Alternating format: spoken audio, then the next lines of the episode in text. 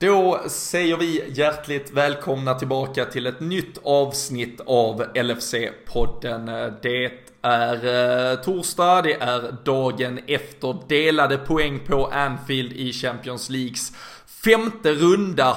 Och eh, även om Liverpool eh, toppar Grupp E, har 10 inspelade poäng, så är ju avancemanget faktiskt inte säkrat. Eh, det finns väl rent av domedagsprofeter som skulle kunna säga att det ser riktigt eh, illa ut. Poäng krävs i alla fall i Salzburg i den sista omgången, det ska vi återkomma till. Och eh, på lördag så är Premier League-fotbollen igång igen, då är det Liverpool-Brighton från Anfield och framförallt så är det hela poddgänget som är på plats. Det är ju årliga podden Away som går av stapeln. Det är 40-50 härliga, fantastiska lyssnare som eh, ska haka på och ha en alldeles fantastisk helg i Liverpool. Så även om vi såklart ska blicka lite tillbaka på det där som hände igår så känner man ju hur det spritter i hela kroppen för att verkligen titta framåt mot vad som komma skall. Det är one more sleep och sen sticker vi i morgon förmiddag. Morgon, kväll, lite blandade, spridda skurar där men vi kommer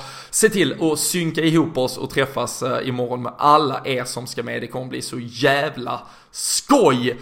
Jag ska i alla fall få eh, börja bubbla upp och eh, komma i form tillsammans med Daniel Forsell här idag. Men eh, vi ska såklart i vanlig ordning också säga att vi gör detta tillsammans med LFC.nu. Det är ju där ni hittar den svenska supporterklubben. Det är genom dem där det rangeras Härliga och häftiga storträffar eh, runt om i Sverige. Det är där ni hittar eh, rykande färska nyheter, eh, reportage, krönikor och allt annat som kan tänkas vara intressant att konsumera kring vår fantastiska klubb. Så är ni inte medlemmar, se till att bli det. Ju fler vi är, ju starkare kommer vi att vara. Och eh, ni kan få ännu bättre service. Det är liksom ett givande och tagande där som går hand i hand.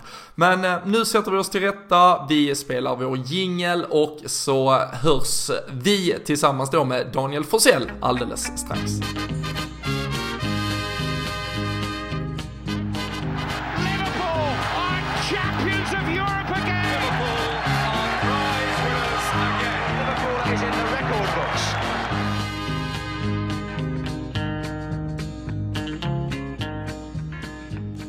Jajamensan! Då är det dagen eh, före dagen helt enkelt och jag sitter med Daniel. Då blir jag glad så in i helvete Danne, det vet du. Inte ens eh, 1-1 på Anfield igår kan eh, få mig att bli Ja, på dåligt humör idag. Hur eh, känner du? Jag vet ju, du är ju en av dem som får liksom nästan mjölka ut mest av helgen. Du sticker ju fan i uttan imorgon, fredag morgon. Så uh, det måste ändå vara med viss studs i dojan och uh, med lite gött sinne. Du sitter här uh, trots poängtappet igår. Ja, definitivt. Det har man ju nästan redan glömt bort. Det är ju lite pre-podden away här för dig och mig nu och eh, precis som du säger, jag eh, sticker väl, eh, går väl upp här i Borås någon gång vid fyra, halv fem och så tar mig till Landvetter, möter upp i alla fall två duos till vet jag. Så vi är fem stycken som flyger ehm, med samma flight som jag vet om. Och så ja, är vi väl i Liverpool kanske vid halv tolv, tolv någonting. Så vi, vi hinner ju i stort sett göra stan innan ni nerifrån Köpenhamn och, och Stockholm och sådär kommer. Det blir, blir fint. Och så hem sent på måndag med. Så eh, maximera helgen eh, något oerhört. Så det, ja, nu ska vi i och för sig... Det är vissa som stannar för derbyt och sådär men man kan ju inte få allt här i världen ändå, så är det ju. Trots att jag får sitta här och podda med dig. Ja, man börjar ju fasa lite för om eh, stan kommer stå kvar när man kommer där framåt eh, femtiden. när, eh, när man ser att det är starka, det är starka kort som, som är där tidigt på plats. Men, men det är kul och det är ju, det är förbannat jävla skoj faktiskt att det är ju ett 15-20-tal som var med oss redan förra året eh, och eh, de kommer man få träffa nu igen. Vissa av dem har man träffat på, på andra håll och kanter eh, genom både poddaktiviteter och annat över det här året. Och äh, det ska bli för jävla skoj att träffa både då familjära ansikten som man har sett förr och eh, lite nytt folk eh, i form av eh, härliga lyssnare. Ehm, de som eh, eventuellt fortfarande liksom inte riktigt vet vad fan det här podden Away är, den kan man liksom, eh, har du, börjat, har du kikat på schemat? Nu har jag till och med skickat det till dig, jag har ju suttit och liksom verkligen skräddarsytt helgen. Ehm, vad, vad är det vi ska hitta på den här helgen? Ja, man får väl ändå säga, även fast du ser skräddarsytt där, så får man ju säga att det är ju ändå en, en bra mix av att man... Eh, spelar inte så stor roll om man åker för första gången eller om man har varit där liksom hundra gånger tidigare. Utan eh, man kan eh, även anpassa det lite själv. Det finns rätt mycket tid och, och sticka iväg och gå på Stadium Tour och, och sånt om man vill det också. Eh, men eh, vårt fokus såklart lördagens match mot Brighton. Sen möter vi upp nu imorgon eh, när förhoppningsvis alla är på plats vid åtta tiden har vi ju sagt engelsk tid Så möts vi upp eh, på ett ställe på Concert Square. McCoolis där är väl en irländsk eh, bar slash pub om inte jag minns fel. De brukar vara det de jävlarna. Ja, stort som fasen är det i alla fall. Men så möts vi upp där allihop förhoppningsvis då. Har väl alla, alla kommit. Förra året gjorde vi ju detsamma fast det var ju lite mer på, på uppstuds då. Men så i år gjorde vi det till att det blev med Kullis istället för att mötas upp i, i någon lobby eller sådär. Men matchen såklart på eh, lördag. Sen på söndag så har vi lite quiz och sådär. Fina priser från Sam Dodds i vanlig ordning. Vi har ju Drabanten, Peter Hansen, som vann en riktigt läcker eh, weekendbag som han kanske kör till den här. För jag tror att han ska med även denna gången.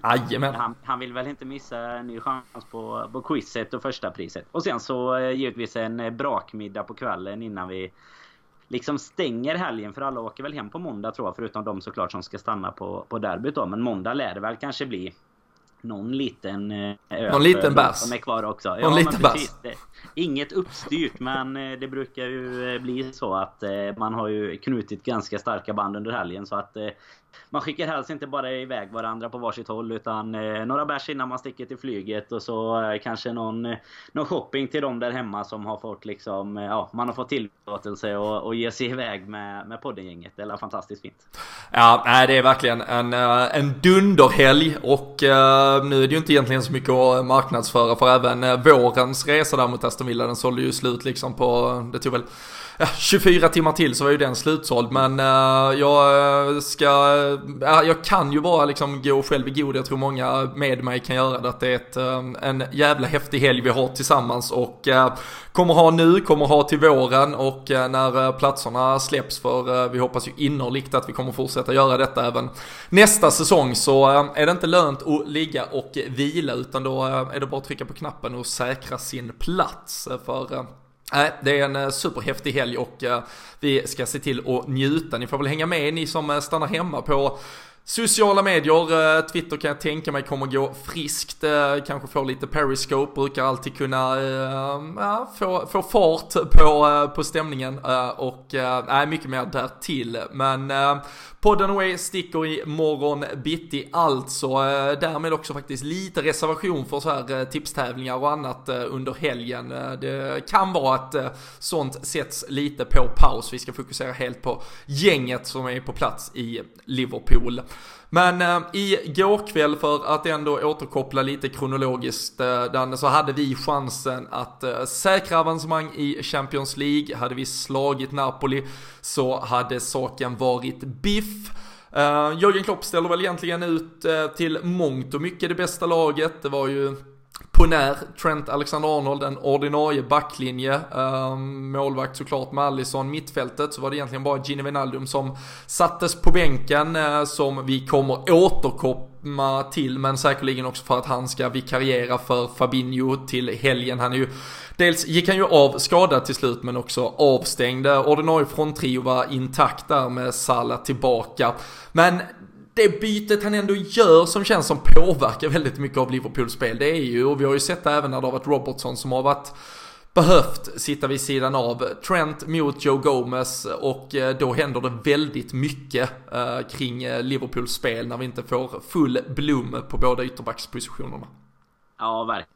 Det, vi, vi tappar ju, alltså vi, Christian och Fredrik pratar ju, de som har lyssnat på det avsnittet som som kom innan detta, de pratar ju väldigt mycket om att det är de som har flest bolltouch. Det är liksom därifrån hela vårt spel byggs upp. De två alltså klassiska ytterbackar om man tänker på 90-talet och 00-talet så var det en helt annan typ av position. Eh, idag är det ju liksom den den moderna fotbollen, eh, alltså den moderna taktiken om man säger så, är ju väldigt många topplag väldigt uppbyggda på just att ytterbackarna hänger med mer som offensiva yttrar nästan. Och man får väl säga att Robertson och Alexander Arnold är de två som liksom personifierar hela den positionen eh, just nu kanske. Och, och det är ju det, Gomes eh, har ju dessutom, alltså bortsett från att det blir ett tapp kanske på, på Alexander Arnold så har ju Gomes haft en ganska tung period också. En, en tung säsong. Eh, eller egentligen hela i stort sett hela kalenderåret då i och med skadan och så. Eh, ja, att han, att han var eh, bra egentligen första halvan av säsongen. Som mittback då givetvis bredvid van Dijk. Och givetvis är det ju framförallt offensivt tycker jag som vi tappar. Men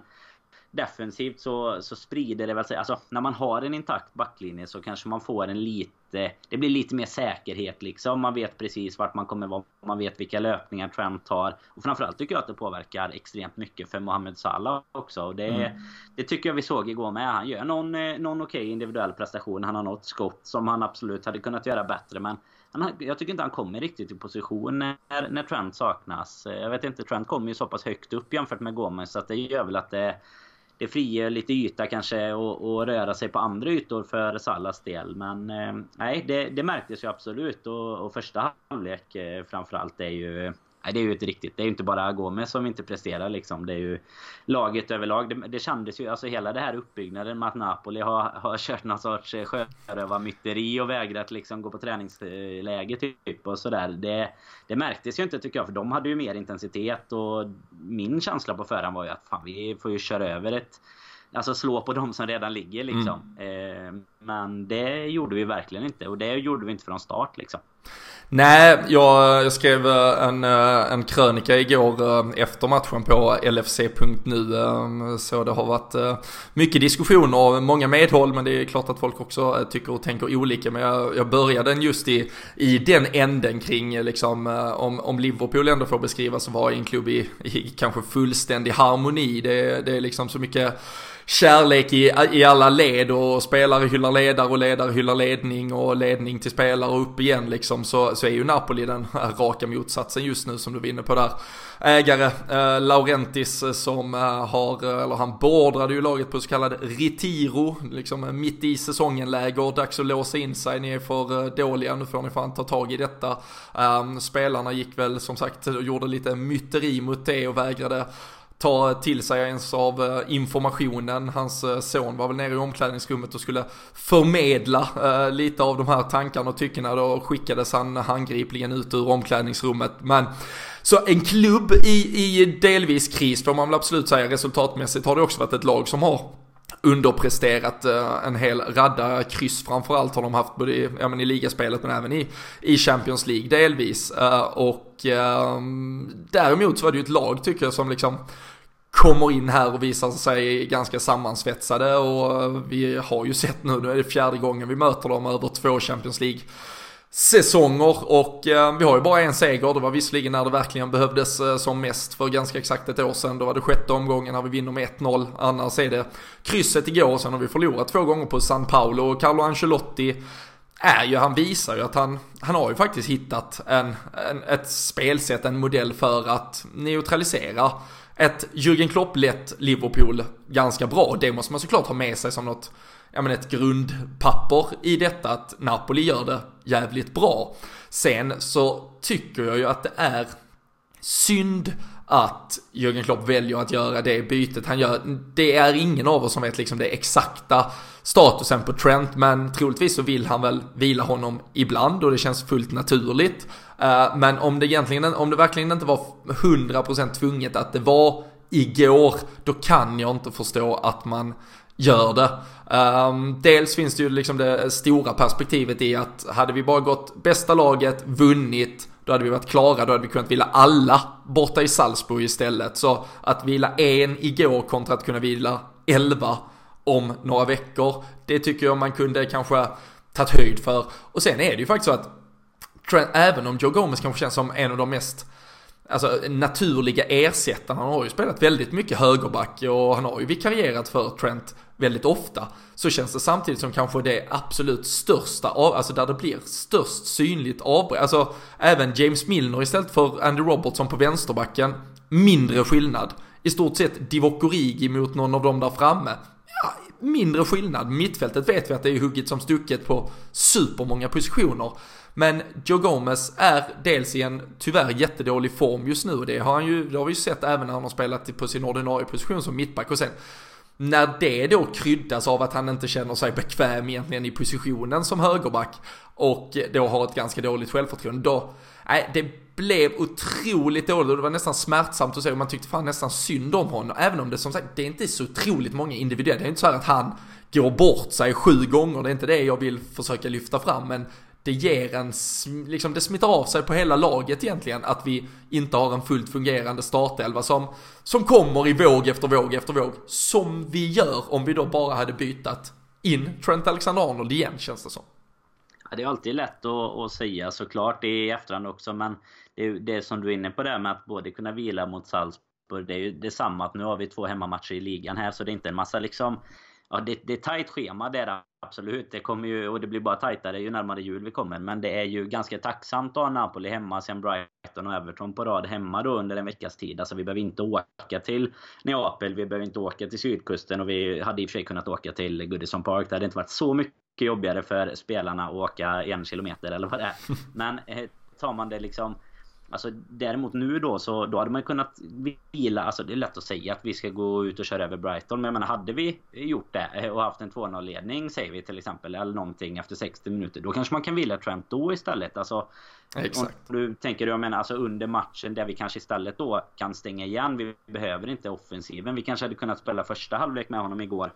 Sen såklart utan att veta exakt status då så, så ska man väl inte säga för mycket. Men det har ju definitivt inte kommit ut något om att han ska... Nej och han kommer ju in till slut också. Uh, ja så. precis. Ja ja så att han kan ju inte ha... Han har ju liksom inte någon... Det kan ju inte vara för allvarligt om han hade någon känning liksom eftersom han ändå...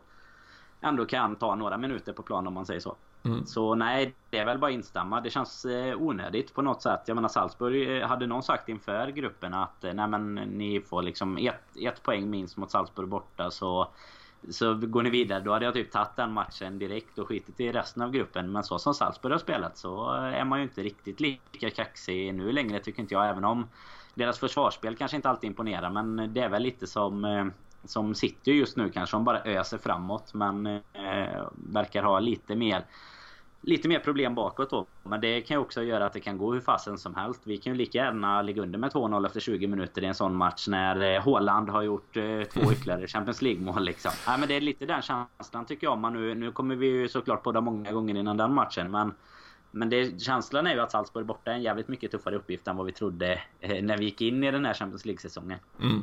Nej men vi, och förutsättning, förutsättningarna kan vi väl dra även eh, här alldeles strax. Eh, sen kommer vi såklart återkomma till det. Men det är också bara vill understryka, även om nu Trent rent av behöver vilas så tycker jag det är fel just nu att det är Joe Gomez som ersätter. Då tycker jag till och med att James Milner hellre hade fått gå ner och spela där eller någon annan. Så det är inte liksom det är inte antingen det är inte bara att Trent inte bör kunna vilas, det kanske är möjligt, men just Joe Gomez mot Trent, det är så extrem nivåskillnad. Och framförallt spel med, alltså vad du erbjuder på en fotbollsplan är så, är så vitt skilt. Och, och som du var inne på från början så speciellt i dagsläget i det Liverpool som bygger så otroligt mycket på starka ytterbackar, eh, ett eh, vingspel helt enkelt som, som du också var inne på, ger, ger understöd till Sadio Mané. Vi har pratat ofta om det när Sadio Mané inte spelar med Robert. Alltså det är just enheten ibland som gör dem så otroligt starka och på samma sätt eh, Trent och, och Salah. Och jag tycker Salah blir lite bättre när, när väl Jordan Henderson delvis liksom eh, spelar ute i den positionen eller i alla fall i den som drar isär laget åt höger för då, då hjälper han också till med att få, få ut lite folk där så att ytan öppnas mellan ytterback och mittback för Salah att komma in i och det, det erbjuder tyvärr inte Joe Gomez så äh, vi ska inte fastna fullt i det men äh, det kändes som det var onödigt. Äh, det var också det jag grundade och skrev min krönika på men man kan ju gå in på LFC.nu och göra sig hörd vad gäller den saken klockan. Men eh, det som eh, gäller eh, om någon har missat det nu här då är ju att Liverpool behöver minst en poäng. Ehm, säkert många som tittar i tabellen och säger att ja, men de, de är ju tre poäng efter, även om de vinner så kanske det är lite inbördes möte, målskillnad och så vidare. Ja, men eftersom vi vann med 4-3 på hemmaplan och det kan ju faktiskt bli så hemskt så att de där insläppta målen skulle komma tillbaka och bita oss nu, för eh, då blir det ju som ett inbördes möte. Det är ju alltså, eh, ja det är inbördes möten som avgör och inte målskillnad eller annat. Ehm, nu har väl visserligen Red Bull även bättre målskillnad så hade det varit lite skitsamma här. Men 5-4 förlust går Liverpool faktiskt eh, vidare på. Eh, men eh, allt annat, även då 4-3 med tanke på målskillnaden, går, åker vi ut på. Så antingen får vi förlora med 5-4 eller så får vi ta ett kryss eller vinna. Då är allting biff och sen lite beroende på vad som heter, äh, händer i skänk mot Napoli, eller Napoli skänk är det ju till och med, så vi får väl utgå ifrån att Napoli vinner den. Eh, så ehm, kommer det då påverka vem som vinner ehm, gruppen eller vem som blir tvåa. Och eh, det har ju utkristalliserats ganska många säkra gruppettor. Vi har ett eh, Juventus, vi har ett Barcelona, vi ehm, har ett Uh, Manchester City som vi visserligen inte kan få, men även ett Bayern München som har hittat formen, ett PSG som går som tåget. Så det hade ju varit bra att vinna gruppen Danne, kan vi väl konstatera. Även om vi, förr har vi ofta pratat om att det kanske är skitsamma, men det har verkligen utkristalliserat sig så denna gången känns det som, som att väldigt många starka ettor har gjort jobbet, vilket inte faktiskt har varit fallet de senaste åren. Nej men så är det ju. Det har varit många, många gånger som eh, tvåorna har varit de lagen som du nämner nu i stort sett. Så de som eh, ligger tvåa nu är ju inte heller, alltså i, i, många gånger så kan det ju vara att grupperna är uppdelade så att det är två extremt bra lag som kanske är eh, alltså ungefär lika bra. Säg Liverpool och Napoli. Nu är inte, kanske man inte ska jämföra i och med hur det gick för oss förra säsongen och hur det har gått för dem nu denna säsongen och sådär. Men det ändå kanske är lite sådär att det inte, de andra lagen, det spelar inte riktigt lika stor roll vilka möten, Men här känns det ändå som att det är just gruppettorna som, som man gärna vill undvika. Även om man såklart kan säga att vi har ofta gjort det bra mot ta Bayern München till exempel förra säsongen och sådär. Så att eh, nej, det har väl eh, det, jag vet inte, man, jag är väl lite i den inställningen ändå att man, man ska ju ändå slå alla ungefär. Men det är klart att ju enklare väg man kan få eh, så, så är det givetvis bra. Men eh, nu gäller det till att börja med. Det gäller att göra jobbet i, i Salzburg. Jag sitter fortfarande lite, lite nervös eh, för den matchen snarare än att kolla på vilka vi ska eventuellt kunna mötas igen. Men ja. Napoli, det, det, får vi ju räkna med att de slår Genk. Det blev väl kryss faktiskt i förra mötet. Men bortaplan och så plus då ja, lite hur, hur de har haft det. Men ja. hemma mot dem så ska de ju vinna i alla fall. Så mycket kan vi ju säga. Ja, nej absolut. Um, ser ju också ut som att både Chelsea och Tottenham blir uh, två år i sina grupper. Då går ju de liksom bort. Så det är inte så många kvar. Vi kan ju inte få Napoli för de har vi mött i gruppen eventuellt så skulle vi vinna så är det liksom ett, ett Zenit, det är ett, visserligen ett Atletico Madrid men sen är det ett Shakhtar Donetsk. Ja, det, kom, det kommer bli svårt. Vi kommer få återkomma i uh, frågan. Däremot så tror jag att det, man hoppas i alla fall att det ska vara lite fördel. Det har varit, jag tycker som sagt Napoli, och framförallt med Ancelotti, har gjort det jävligt bra mot oss genom att spela ganska, ja men, eh, alltså cyniskt eh, organiserat, eh, tajt försvarsspel, dödat mycket tid. De var ju inte sena på att liksom ta ta frisparkar, dra ut på det, viss hjälp av domaren kan man väl tycka i vissa stunder. Han blåste ju i sönder matchen till mångt och mycket kändes det som och föll väl lite för de situationer där Napoli också verkligen ville dra ut på tiden genom att ja, men bollen skulle ligga stilla och allt möjligt. Han uppmanar väl inte riktigt till liksom ett eh, helt öppet och härligt eh, spel som eh, Liverpool annars brukar kunna dra fördel av ett Salzburg som vet att på hemmaplan sättet att gå vidare i ett Champions League-slutspel är att vinna. Mycket möjligt att de kommer ändå trampa på lite mer eh, på gasen känns det som och eh, vi har ju sett för att eh, Liverpool har kunnat straffa det så det är väl det man ändå får gripa som liksom någon form av hopp och tro inför detta och sen som du var inne på att alltså en poäng borta mot Salzburg ska vi såklart lösa för att gå vidare. Alltså, annars är vi faktiskt inte värda att gå vidare. Så det kommer vi att återkomma till.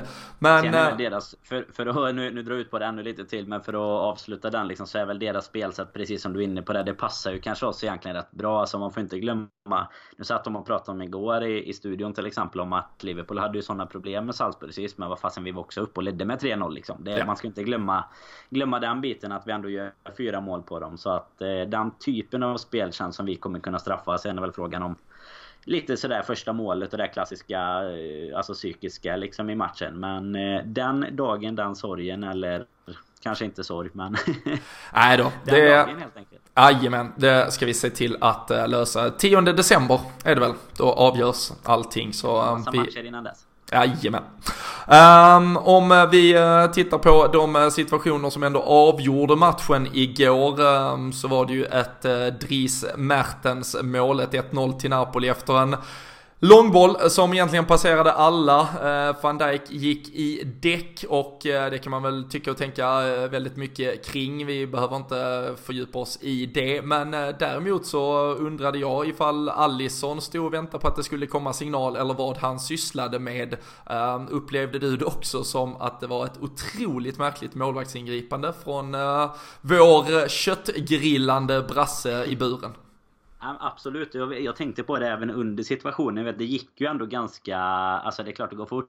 Men det gick ändå ganska långsamt kändes det som själva situationen när Mertens liksom hinner ladda och man hinner ju titta alltså det, det hinner hända ganska mycket som man hinner se så. Jag tycker att han tar en sån extremt konstig position. Sen är det klart att han täcker väl sin första stolpe kanske men han öppnar ju upp egentligen resten av målet. Det är samma detta blir ett ganska rakt skott eller om du hade fått en en ytterskruv till exempel eller så. Det är ju helt omöjligt att ta något på bortre för honom. Så jag tycker verkligen att han tar en, eh, en konstig position och, och ser liksom ja, men lite tafatt eller loj ut. det ser nästan som att han väntar på att att VAR ändå kommer döma bort det för eh, offside eller frispark då. Jag tycker, tyckte det såg ut som offside. Jag tycker inte att van Dijk ska ha någon frispark. Eh, även om du tyckte att vi kunde hoppa över den. Men när man för en gång skulle inte, inte liksom vill klaga på eh, att man inte har fått något med sig så, så kan jag säga att jag tycker att det hade varit ganska billigt ändå. Eh, sen eh, offside trodde jag faktiskt det var. Eller var, jag kände mig rätt säker när situationen pågick. Men det, han klarade ju sig med några millimeter där så att eh, nej det är väl Allison det enda man kan ta med sig från målet tycker jag. Sen är det ett bra avslut. Men det är väl det enda man kan ta med sig om att kommer man i den vinkeln så tycker jag inte att att han ska behöva släppa in det. Inte när man, inte när man är på den nivån som eh, han faktiskt är. Nej, alltså jag har ju eh, själv eh, inte gjort mer än ett par eh, korpmatcher i, i, i mål, men, men det känns som att det är ganska grundläggande att du liksom ändå kanske kommer ut ett par. För det första tyckte jag att bollen var så pass lång så att det fanns ett eventuellt argument för att Allison liksom faktiskt skulle attackera bollen. Om han skulle hinna den med liksom jag i stort sett liksom kom ut och nicka bort och Vi har ju sett honom oftast kliva ut faktiskt. Så därför var det första så lite förvåning att han ens stod kvar. Sen att han rent av alltså sjunker ner på sin mållinje och sen verkligen ut och slickar sin vänstra stolpe. För eh, som du sa, alltså hade det varit en Sala som hade kommit i exakt samma och liksom vänt om lite och med sin vänsterfot curlat in den i bortre. Då, då har man ju liksom hittat en lång väg runt målvakten och in i bortre. Men alltså här är ju Dries Mertens i stort sett vad är han? En och en halv meter från förlängd mållinje och skjuter den med högerfoten och egentligen då med innerskruv så att den egentligen ändå passerar i i fel mm. curl så att säga och går in i eh, bortre. Så det, det är alldeles för dåligt. Jag såg nog, jag skrev, jag skrev det själv på, på Twitter liksom att eh, det är vi måste ju snacka, alltså det är ju för jävla dåligt av Allison faktiskt. Det var någon som var ute där snabbt. Alltså, det är ju ett klassavslut men samtidigt, ja Alltså han prickar ju där han ska pricka men den, den ytan att pricka ska ju inte ens finnas där så att säga. Så nej, jag tycker det är märkligt ingripande av Allison och man ska väl inte måla fan på väggen här men han har ju inte hållit en enda nolla sedan han kom tillbaka.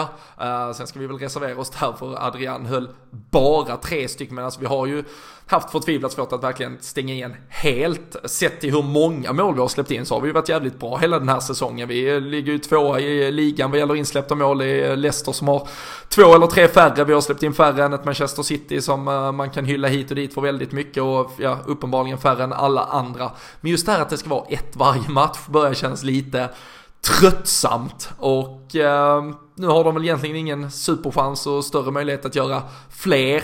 Men man vill ju ha tillbaka den där Allison som gör som han gjorde för ett år sedan istället. När chansen ges, då gör han räddningen. Mm. Uh, känns som att liksom jag vet inte, det, det är nästan, vi, vi, kanske ger bort för lite chanser för att han ska spela igång sig, men det känns som att han, eh, lite passiv uh, har han varit sedan han kom tillbaka. Nej, men jag kan bara hålla med. Det känns ju inte som att skillnaden på... Alltså om man tittar räddning räddningsmässigt och hela den biten på han och Adrian har varit jättestor. Det var man ju mer rädd för givetvis när Adrian gick in och skulle ställa sig. Men så när, man var ändå glad när Alisson kom tillbaka och kände att lite av de här onödiga målen kanske skulle försvinna. Men nu, nu är det ändå, nu har vi 11 matcher på rad som vi inte har hållit nollan. Det är ju många av dem är ju givetvis Alisson sen comebacken. Värsta statistiken läste jag sedan 1998. Så jag menar det är ändå inte, det är ändå ganska lång tid liksom. Det är 21 år, det är ju inte inte för inte. Sen vinner vi kanske matcherna men det är som du är inne på där. Alltså hade vi istället kunnat rädda de lägena i och med att de inte får så många andra lägen. Det hade varit en sak om man hade gjort alltså tre kanonräddningar och, och släppte ett för att man blev utspelad eller någonting. Men här är det ju egentligen kanske ett läge som inte ens är eh, det liksom bästa läget som man någonsin sett. För lite som du är inne på där, kommer han ut lite tidigare så tror jag också att med den vinkeln så är det ju svårt att hitta ett annat avslut. Så jag vet inte, det finns mycket man hade kunnat göra, göra bättre där tycker jag. Men eh, Får väl hoppas att eh, de här två kommande hemmamatcherna nu kan, eh, kan bli hans två nollor. Jag sitter ju med, vi sitter, har ju en FPL-liga så vi måste ju dra in det här. Jag sitter ju på dubbla Liverpool-backar. Nu gäller ju inte det Champions League men fan ända sedan början på säsongen har man hållit fast på det och det, det har man inte blivit belönad för kan jag säga. Nej. Det har varit tungt. På två, 200 plats i poddligan eller något men alla där framme ska akta sig. Ja, då är du nog ändå 200 före mig ungefär. Så det, det, ska du, du, behöver inte, du behöver inte skämmas i detta sammanhanget eh, i alla Nej, fall. Men, det är min, eh, i alla fall. Nej men det är som du säger, det, det är ju man vet inte riktigt vad det är men det, det, ser inte lika bra ut. Alltså det, det, är klart man, det är jättesvårt att sitta och vara kritisk till att vi, vi släpper ju inte in särskilt mycket mål men det är ju många matcher där vi ändå lyckas kämpa oss tillbaka som Pallas, Villa och så vidare. Alltså där vi kanske förhoppningsvis hade kunnat ha en räddning istället som hade gjort att man inte hade behövt kämpa sig vidare på det sättet. Alltså, ja, lite spinna vidare på det som Eidefors var inne på att vi vinner inte så mycket med liksom 3-4-0 längre nu utan det är de här Gneta-segrarna och då behövs, behövs det ju faktiskt lite matchavgörande räddningar för det har det ju faktiskt inte varit särskilt mycket av. Även, även de matcherna vi har vunnit om man säger så, så har det inte varit så mycket klassräddningar liksom under tiden. Och sen som du säger, vi släpper inte till så mycket lägen så det är ju en positiv skillnad som vi har och det kanske gör att eh, ja, det blir inte lika mycket för Alisson där bak. Han står och tänker på vilken nästa ja, picaranja eller vad de här kötten heter som han ska lägga på grillen istället för att vara fullständigt fokuserad kanske.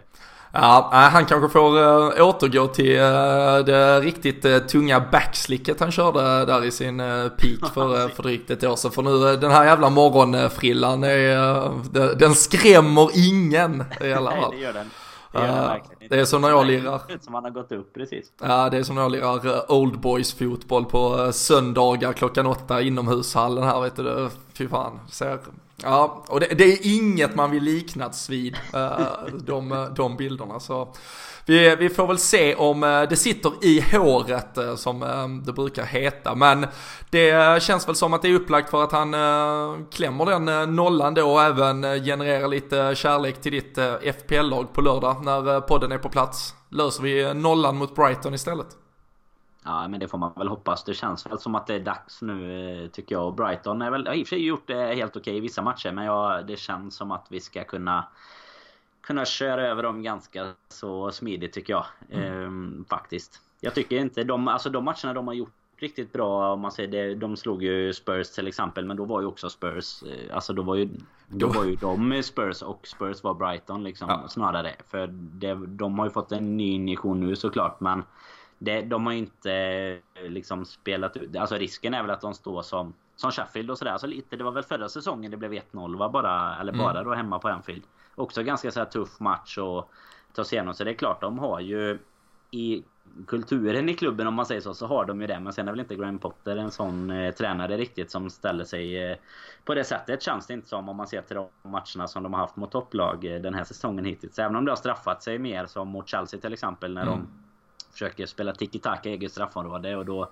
gick det åt helsike istället. Så vi får väl hoppas på det och att Alisson får eh, stå där nere och hänga på en stolpe och kanske leta efter oss i publiken efter poddgänget och, och ha något fint att vila ögonen på medan han inte har någonting att göra. Ja, nej men, eh, men absolut, vi ska, väl, eh, vi ska väl ta oss in eh, mot just lördagens match. Det finns ju egentligen inte jättemycket mer att tillägga. Gino Wijnaldum fick ju ersätta Fabinho tidigt där än så länge när vi sitter här nu torsdag förmiddag inga eh, tydliga rapporter på exakt eh, omfånget kring eh, Fabinhos skada. Men vi, vi vet ju sedan tidigare att han ändå var avstängd på grund av sitt femte gula kort här på lördag. Så således påverkade det ju ingenting där. Han hade ändå fått vila. Förhoppningsvis så ska han då istället kunna vara klar till, till derbyt om det nu inte är något långvarigt som väntar då på onsdag nästa vecka. Oxlade fick också ett ganska långt inhopp i alla alla fall. Eh, kom in med injektion kändes det som Danne och eh, där eh, kanske var en spelare som nu då när det ska omkonstelleras på mittfältet spelade till sig en startplats på lördag i alla fall. Ja men han, det var ju lite positiv överraskning eller vad man ska säga efter ett lite lite bottennapp eller vad man ska kalla det mot Pallas där när jag inte alls tyckte han kom upp i, i någon nivå. Men nej, han gjorde det riktigt bra. Det blev ju, vi är ju mycket bättre i andra halvlek tycker jag också. Det märks ju att vi behövde... Det är väl egentligen Keita och Oxlade som har av våra mittfältare den här lite mer bollförande stilen och liksom försöker bryta mönster på ett lite annat sätt. Eh, utan att ta något ifrån liksom Klopps favoritmittfält där så, så är det ju inte, som vi har varit inne på innan, det mest kreativa mittfältet som, som finns. Och då, då behövdes det någon sån skillnad igår och, och då tyckte jag verkligen det gav resultat. Så jag tror att Oxlade, han var ju även bra i, i det här landslagsuppehållet som var. Så jag tror att han ligger ganska nära till hans eh, faktiskt. Vi ändrade lite formation och så också när, när det det var lite kärvt igår så att mm. det kanske Kanske till och med kan bli så nu om... Eh, eller Fabinho missar ju, det vet vi som du säger på grund av avstängningen där redan sen innan så... Så lite omstrukturering där så, så kanske det är Oxlade som, som får chansen. Sen vet jag inte riktigt. Du var inne på att Vinaldum kanske ersätter Fabinho. Tror du han går rakt, rakt in på den positionen? Eller hur, hur är din tanke där? Eh, nej men jag, jag satt faktiskt och eh, tittade lite och jag tror jag har återkommit eh, till han för eh, Simon Brundish som eh, kanske är min favoritstatistikleverantör eh, på, på Twitter. Han har såklart gjort det jobbet jag tänkte att jag annars halvdant skulle göra men han har gjort det supernoggrant som vanligt och tittar man på spelare som har spelat i den där nummer 6 rollen de senaste två åren. Så när Fabinho har gjort det så tar vi i snitt 2,52 poäng. Vi vet ju att vi har varit otroligt starka med, eh, med honom på plan. Jordan Henderson 1,86 och det visste vi väl kanske på andra spektrat att vi inte kände att vi fick ut full eh, kapacitet av varken honom eller av laget alltid i, eh, i de situationerna. Sen med Gino Wijnaldum 2,5 det vill säga det är bara 0,02 sämre än Fabinho och då är det faktiskt så att han har fått göra det mot väldigt bra motstånd. Han har till och med då alltså opposition-rankat så att man vet att det är mot eh, väldigt många kanske bra lag eller väldigt många dåliga lag. Han har mött väldigt bra lag och eh, då ändå gjort det bra. Så eh, jag hade väl den känslan på förhand och det underbyggdes av den statistiken egentligen att Gino Wijnaldum in som defensivt ankare och låta Jordan Henderson och Slade spela, om man säger, två stycken nummer åtta positioner och box-to-box anfalla och understödja från trion. Eh, vi ska ju kunna gå ganska all out attack. Eh, båda ytterbackarna kommer ju såklart vara tillbaka. Som du var inne på också, ett eh, Graham Potter lätt Brighton nu där eh, vi inte kommer att se dem lika defensiva som förra säsongen. Ehm, det var ju både 1-0 på Anfield, även 1-0 på Amex Stadium i Brighton. Ehm, det var den straff som räddade oss den gången då, men jag minns, alltså framförallt bortom jag minns med hur lågt de stod och var ju kanske lite föregångare till det vi har sett vissa lag göra mot oss denna säsongen. Men Graham Potter har ju inte spelat likadant, eh, belönades ju faktiskt trots att han kom i somras, belönades med nytt kontrakt redan nu i veckan. Eh, står ju för något mer pragmatiskt och liksom ett eh, lite nytänkande, vill få dem att verkligen spela fotboll. Ehm, du nämnde Chelsea-matchen där det straffade dem.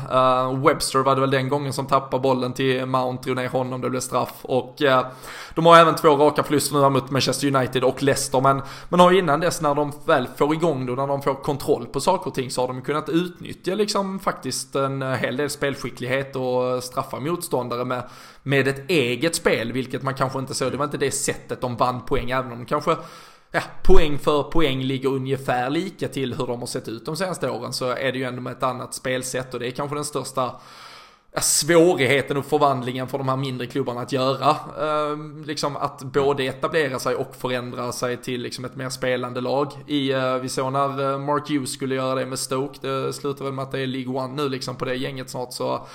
Det, nej, det, alltså jag tror att om vi eh, går ganska högt och sätter lite fart på detta så kommer vi kunna straffa Brighton eh, om de har den approachen och eh, mittfältet som sagt tror jag blir i så fall med Genie Henderson och uh, Oxlade i alla fall. det är väl också så som du var inne på lite i början där så förhoppningsvis ska väl inte det bytet... Nu hade vi ändå behövt göra det oavsett men det bytet i just en hemmamatch mot Brighton ska väl inte vara det som påverkar mest. Det hade ju varit värre om det var inför City till exempel när man diskuterade det här om han skulle ta sitt eh, taktiska kort och, och lite sådana grejer eh, innan. Så det är klart att här ska väl inte vara den defensiva mittfältare påverkar mest. Och eh, sen en liten hyllning som du säger till Brighton där också Potter. Det är väl något mer långsiktigt de håller på att bygga såklart. Även om, alltså innan var det mer stånka med Glenn Murray på topp liksom. Och han kommer väl in emellanåt nu med men det var liksom det man levde på. Lite långa bollar och sådär. Men eh, jag tror väl inte att deras nya spelsätt ska ska vålla oss alldeles för mycket bekymmer heller förhoppningsvis. Det, det känns på förhand som att det snarare ska passa oss att slippa spela mot ett eh, United, eh, varken det heter Sheffield eller Manchester, som ställer sig allra längst ner i eh, liksom, egen mållinje och bara vill slå långa bollar. Så att eh, Nej, det är all, all eloge till eh, vad de försöker bygga men det kommer inte löna sig tyvärr på, på lördag, det tror jag inte. Nej, så är det väl eh, då, då nä, nästan i alla fall eh, pubnamn då. Eh, vi sa ju vi skulle vara på McCoolis men McConnelly, eh, irländare han också som har eh, satt eh, lite fart på offensiven. Är väl bara 19 år om jag inte minns fel. Spännande spelare som är väl en av de här då unga och liksom friska fläktarna man behöver ändå se upp med defensivt om man nu ändå får utkristallisera några hot i detta Brighton. Absolut. Han var ju den matchen jag nämnde innan var väl hans eh, genombrottsmatch om man säger så. Spurs-matchen där. Eh, han hade spelat lite innan det också men han gör väl antingen om... Jag kommer inte två mål mot Spurs ja. Två mål ja. Mm. Precis. Så eh, absolut, det är väl lite det, den typen av spelare istället för Glenn Murray som Potter gärna startar med nu istället. Du sen kom på en annan fråga jag måste ställa. Vi värvade ju en ny sexa i somras med Adam Lallana. Var inte han med i den här statistiken som du, du fick fram på Twitter? Ja, han, har, han har ju bara en match. Visserligen blev det ju seger sent om sidor mot äh, Aston Villa. Dock faktiskt till och med förträngt om han var kvar på planen in i det sista där. Var han det? Han har tre, han har tre eh, poäng då i snitt. För, och sen i och för sig, han hoppar ju in mot United men då var det inte i den rollen. Är det är svårt det där men om man ska... han är 100% i för fan. Han, ja, han ligger bra till tror jag. Vi får ja. se om han blir en bubblare inför, eh, inför podd, poddmatchen. Vi har ju oh. bra statistik på våra... Vi har ju en, en resa, en eh, cross. Exakt, och eh, minns du vad det blev mot Cardiff förra året? Var det 4-1 kanske, eller var det 4-0? Nej 4-1 gissar jag. 4-1 var det. Ja, fan. Så uh, frågan är om det blir en nolla eller om vi uh, istället uh, kör copy-paste på det. Kanske. Ja, det, jag, jag tar det också. Men jag kommer vara lite besviken både fantasymässigt och för Allisons skull. Men jag hade ju tagit 4-1 på förhand. Det, det kan jag inte säga annat. Men det hade man varit lite dum om man inte tog det också.